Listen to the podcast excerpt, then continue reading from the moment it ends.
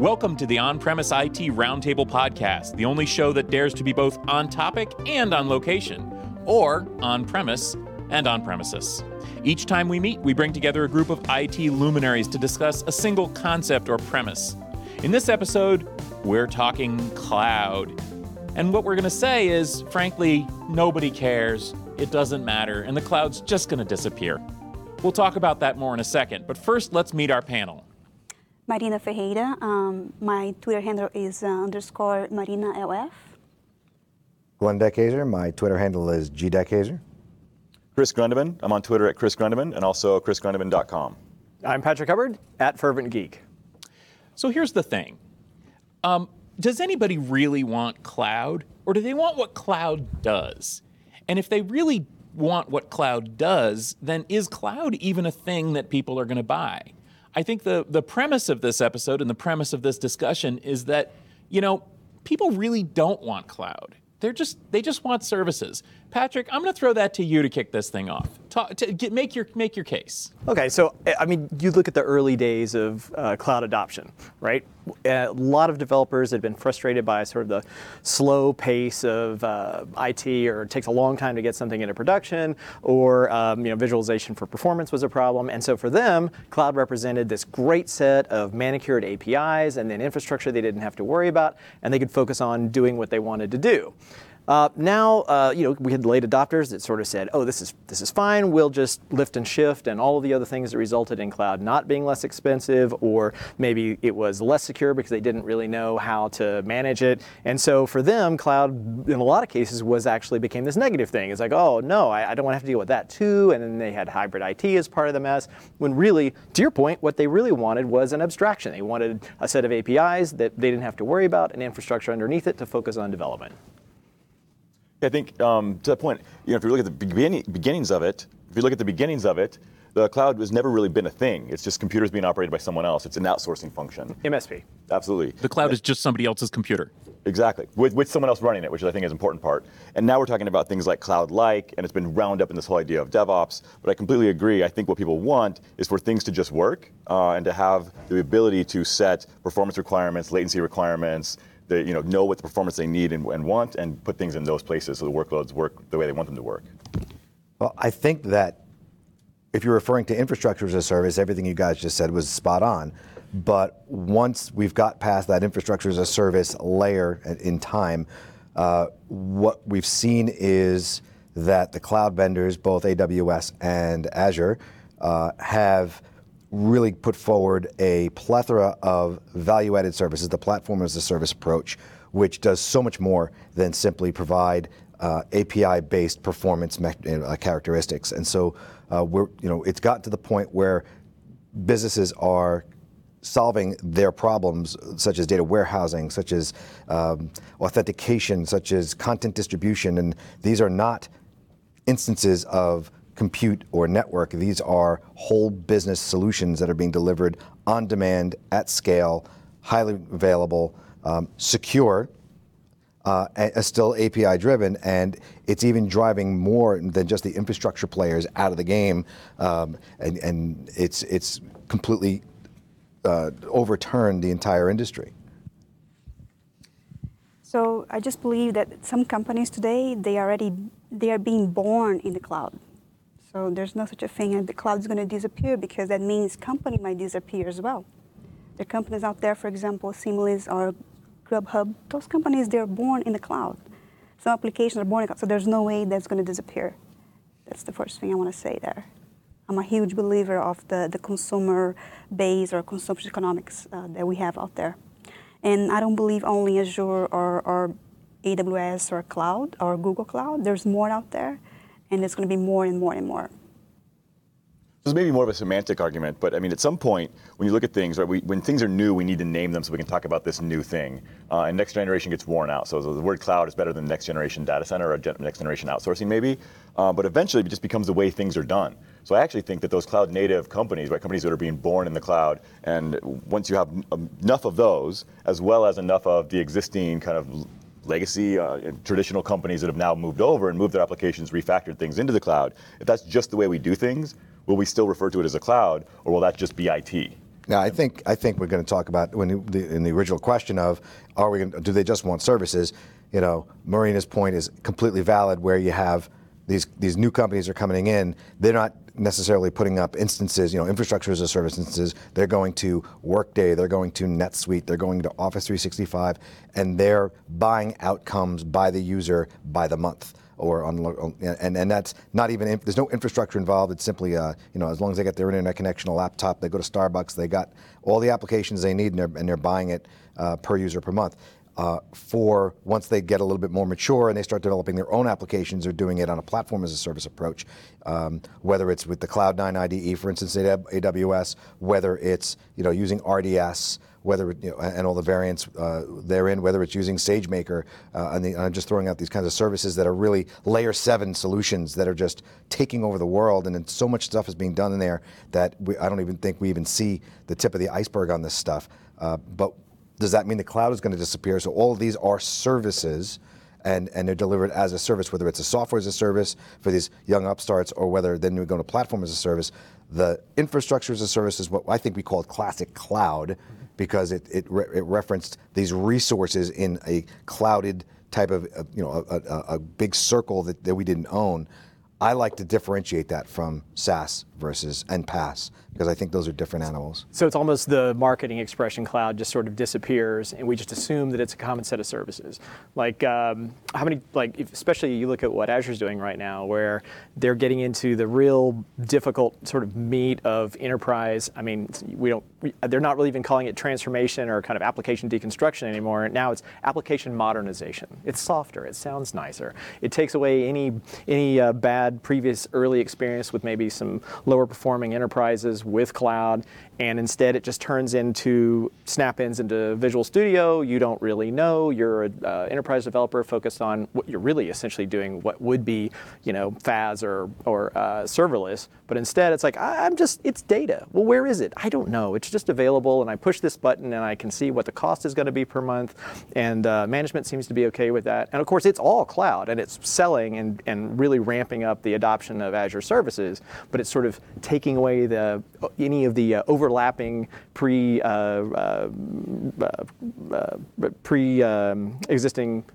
ideas about what cloud might be, since so many different companies have kind of set their own definitions to drive people towards specific services. And let me take that too. So this is exactly where I'm trying to go here. We could easily have a funny argument, a semantic argument about, oh, haha, I just mean the word cloud is going. But let's push it a little further here. And where we're going to push it to is maybe what we know as cloud really is dead.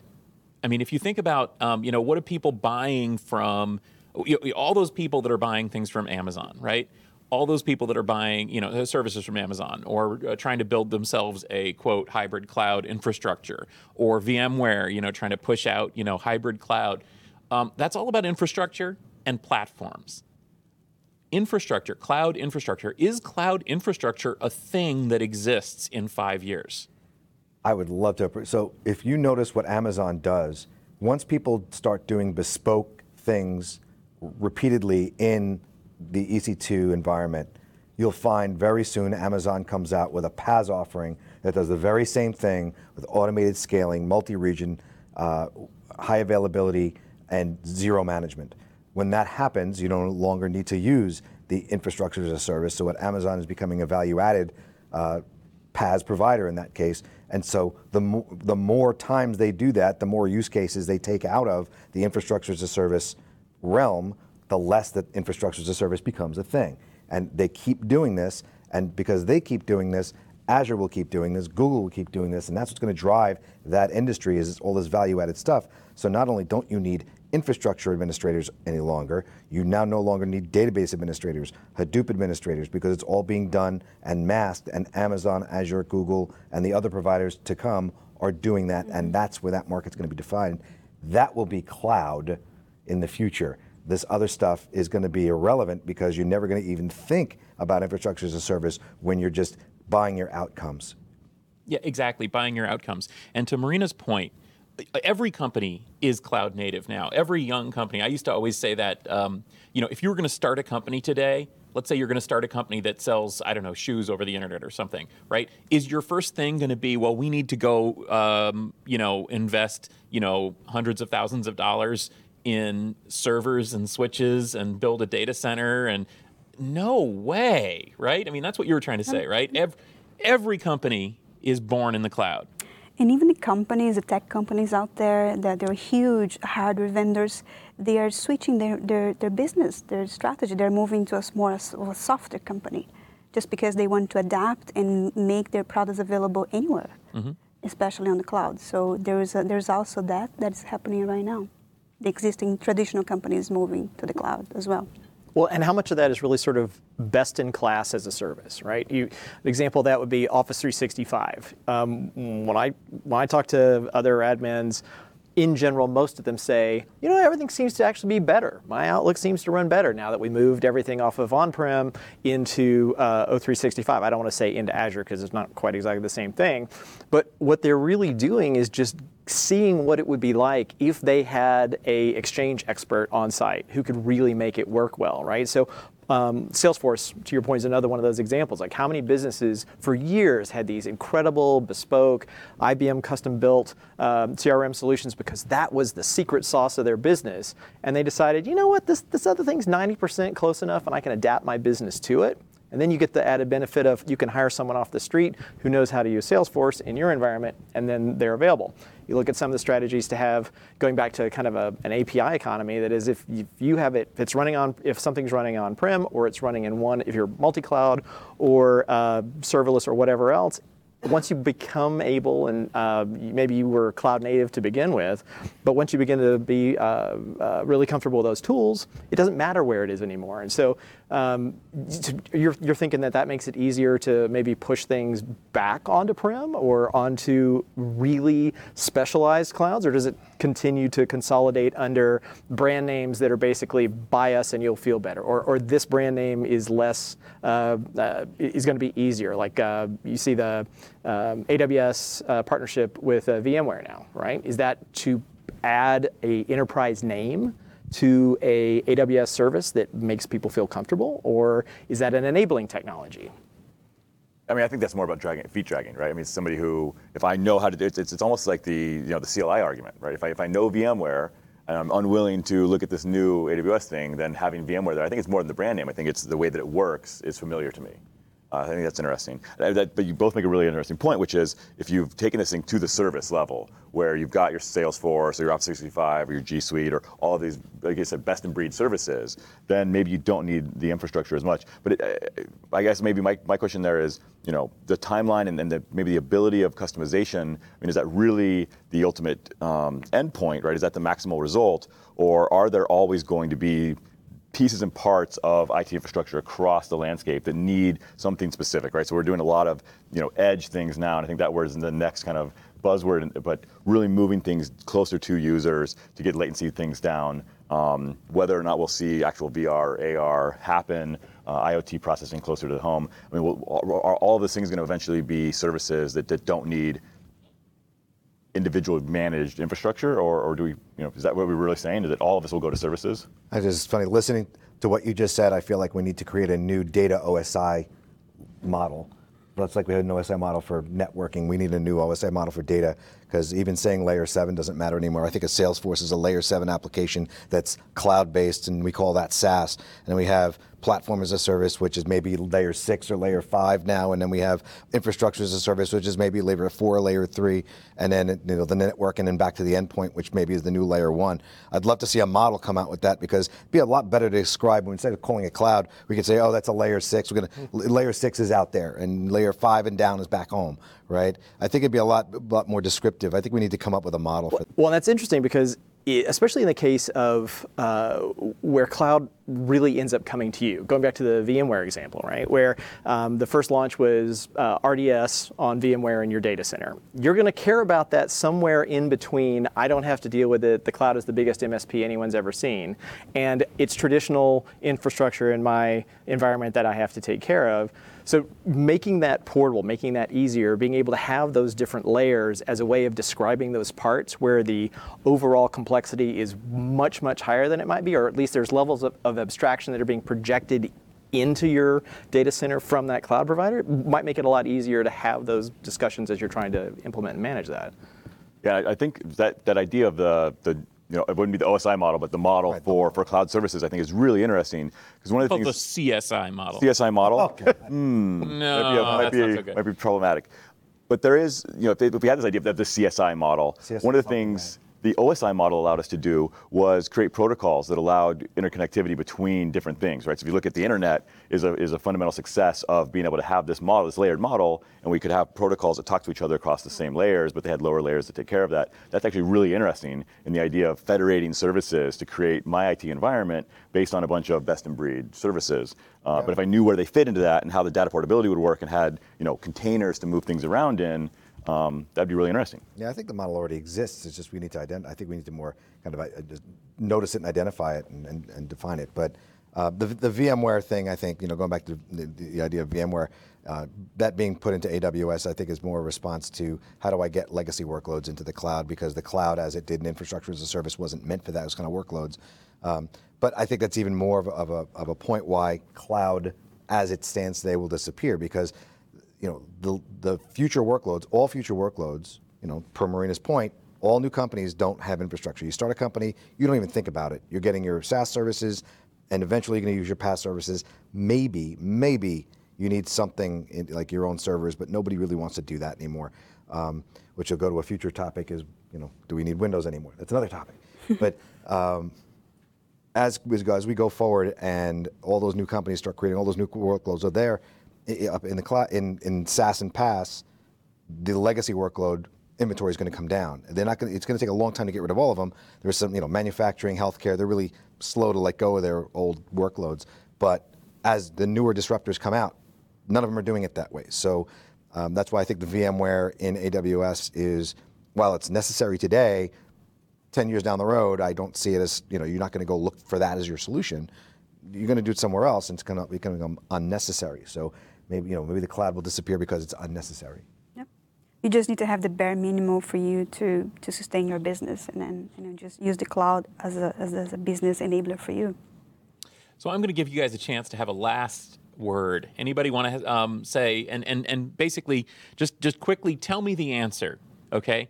In your opinion, is cloud as a marketing term going away, and is cloud infrastructure, cloud platform, basically, where does that line come that is no longer relevant in the future? Okay, so you see where I'm saying there? Okay, so Patrick, what do you think? Obviously, infrastructure is not going to go away, but it definitely gets to be a lot fuzzier about where workloads actually are and where data is stored. Cloud as a marketing term, I think, absolutely goes away. And, you know, like Vogel's reInvent 2017, he has throwaways that you should listen to. And one of them was, just before he walked off stage, he said, it won't matter anyway, because in a few years, you're just going to write business logic. Well, really, that's the whole point. And so if you as an enterprise are thinking about that, just the logic that you need, and you've abstracted away all the mechanics, even above containers that are actually a part of that deployment, cloud doesn't matter anymore. It's just the services that are being offered and how much does it cost. Chris? Yeah, so I think they are actually interrelated. I think that cloud as a marketing term hopefully will go away. I don't know that the half-life on those are pretty long. But if everything, it works cloud-like, right? Once cloud is everything, then cloud has disappeared, essentially. So I think they both kind of go hand in hand, even though we'll still work with things that are what we're calling cloud now. That'll just be the way it is, which is not cloud anymore. I think cloud as a marketing term from the beginning has actually slowed the adoption of cloud in general. I talk to so many different customers that say cloud is a bad word, but if you'd have called it infrastructure as a service to begin with, they would have adopted it a long time ago. So I can't wait for the word cloud to go away, because I think it's a very confusing term, and at this point it's become meaningless anyway. So I think that, you know, software as a service, platform as a service, infrastructure as a service, function as a service, we didn't discuss that at all. I think that's, you know, that's another interesting topic. I think that's much more descriptive, and, you know, I believe that they point to different strategies of implementation. So I like where the nomenclature is going, and I think that nomenclature will stay around for a long time, with the software as a service, platform as a service, and function as a service continuing, infrastructure as a service shrinking as a direct consumable to businesses. Last word, Marina? I think the name cloud's probably going to take some time to disappear, the name, but what is behind is not going to disappear. I think the consumption model is going to continue to grow, but the name is going to take sometimes a few years to disappear. That's the name. It's there. Yep. I agree. I feel like, eventually, instead of calling it cloud computing, we're just going to call it computing. So the cloud, solved. The cloud is going to disappear, or at least, quote, cloud, quote, is going to disappear. We've reached a conclusion.